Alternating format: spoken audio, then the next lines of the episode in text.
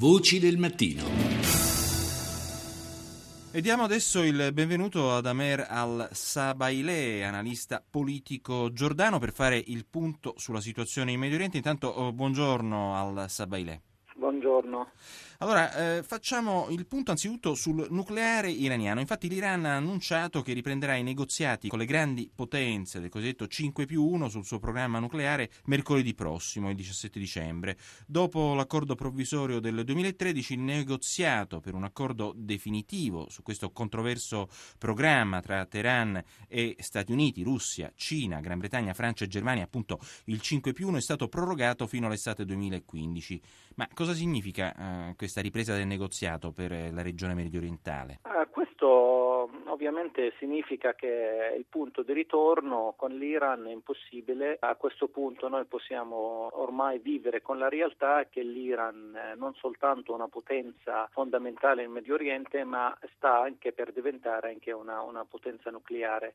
Per questo eh, credo che questo prima o poi eh, si sta avverando. E il Medio Oriente si prepara eh, oggi a una nuova, un nuovo equilibrio di potenza tra Turchia, Iran, Israele e, e credo che i paesi del Golfo Arabo a questo punto vedono nell'Egitto una potenzialità di fare anche un equilibrio arabo eh, in questo scenario. Le tensioni tra Arabia Saudita e Iran, secondo lei, sono destinate a conoscere comunque un'accelerazione oppure potrebbero alla lunga sopirsi appunto? Questo gap tra, tra i due paesi prima o poi eh, bisogna eh, trovare una, uh, un ponte in mezzo perché, in, mezzo perché mh, eh, in comune hanno tante cose strategiche, sia il Bahrain, lo Yemen, eh, Libano e Siria.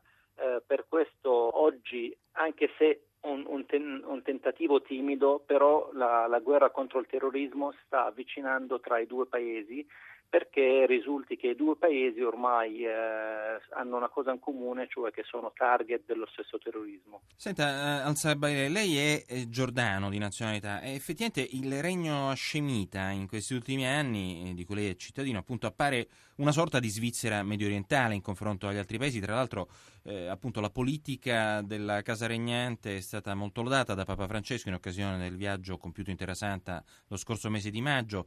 Eh, come si spiega questa anomalia giordana, secondo lei? Io credo che la situazione in Giordania è una situazione abbastanza difficile, non è facile, però come, come giustamente ha detto lei eh, in paragone con la situazione regionale, credo che la Giordania passi un momento difficile economicamente perché ha subito eh, quasi tutto, il risultato di tutte le crisi del Medio Oriente, sia dalla Siria certo. all'Iraq.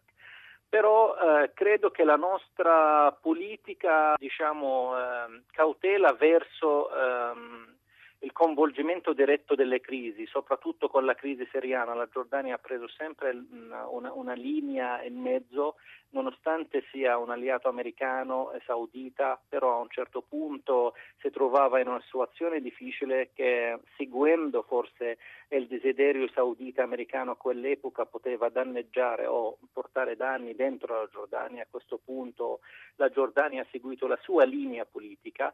Oggi la Giordania si trasforma di nuovo ad essere un punto strategico per tutti, non soltanto per la stabilità, ma anche per l'esperienza che hanno i giordani per la guerra contro il terrorismo e il ruolo possibile che hanno nel prossimo futuro dell'Iraq e la Siria.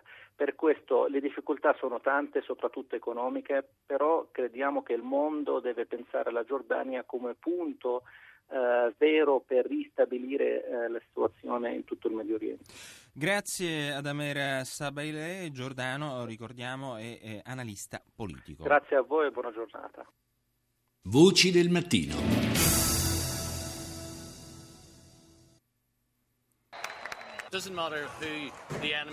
Non importa chi siano i nemici di oggi, perché non saranno nemici in futuro. Chi parla è il tenente colonnello David Jones della NATO, perché oggi si svolge una partita di calcio tra truppe inglesi e tedesche della forza NATO di stanza in Kosovo, unite nella missione di pace, e oggi avversari sul campo di gioco, ma tedeschi e inglesi, ha ricordato eh, Jones, erano nemici alcuni decenni fa e adesso lavorano insieme nella NATO proprio per garantire a tutti un futuro di amicizia e vicinanza.